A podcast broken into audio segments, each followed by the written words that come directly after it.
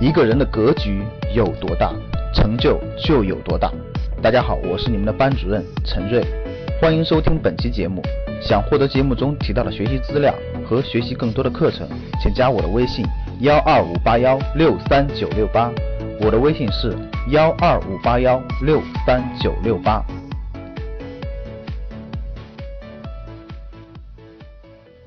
美联储又加息了，加了二十五个基点。那今天就有好多学员和粉丝就会问：老师，这个美联储加息对我们有什么关系呢？加息了是不是房价要跌啦，股市要跌啦？各种各样的问题就来咨询了哈。过一阵呢，央行又发出一个信息：五月份中国的 M 二增速降到了百分之十以内，可以说是降速比较大的，降到了九点六，百分之九点六哈。典型的就是货币就收紧了呀。咱们的学员包括粉丝又来问了：M 二降低到百分之十以内了，这对我们有什么影响呢？是不是影响房子啦？是不是影响股市啦？等等等等，大家也可以看得出来，最近这一两天宏观的货币政策的经济数据呢都在出炉啊，无论是美国加息也好，美国缩表也好，国内 M 二降低也好，可以说是是各大财经新闻的一个主条吧。然后呢，大家都会在问，对我们有什么影响呢？对我们有什么影响呢？其实各位，对我们有没有影响呢？有影响，但是影响大吗？或者说跟我们实际的投资行为影响大吗？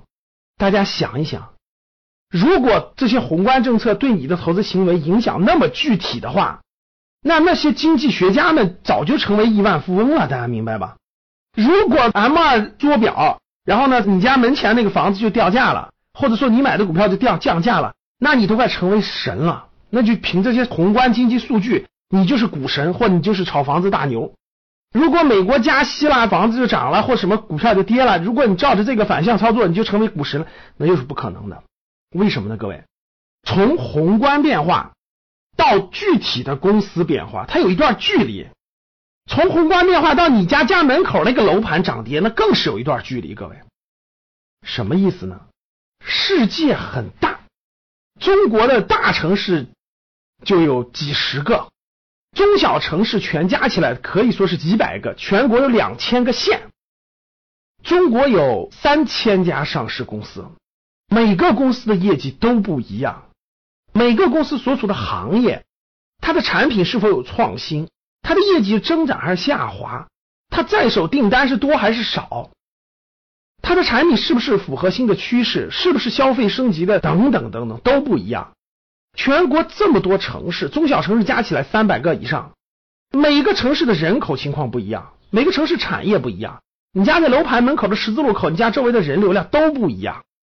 在二零一五年巴菲特股东大会上，当时就有人问过巴菲特，说你对这个美国宏观经济对你投资有什么影响吗？巴菲特说，我实在想不起来，从来没有我因为任何宏观因素而决定过我做的任何一桩买卖。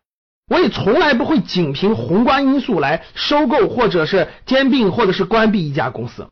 巴菲特说的很明确了。巴菲特还表示，形成宏观的这种经济因素，它是非常复杂的，因素也特别多。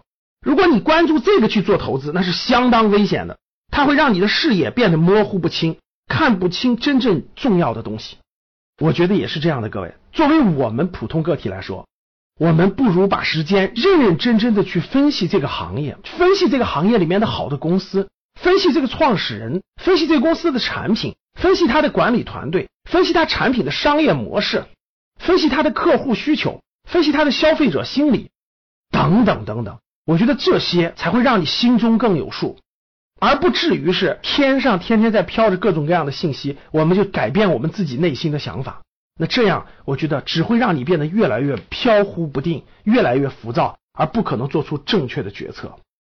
对于上市公司来说，从宏观的变化到公司的发展有一段距离，从公司的发展到股价的变化又有一段距离，股价的变化到你是否是成功的投资还有一段距离。各位，所以我建议大家尽量少抬头看天，多认真走路。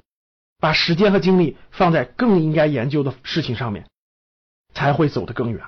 所以说，如果你是一个投资者，你很精通宏观经济分析，你很了解，那可以做一个辅助的手段，也算是个好事儿。但是如果不懂，其实也没有太大关系。我们可以把我们的时间精力放在我们应该放的地方。好的，谢谢各位，希望对你有所帮助。谢谢大家。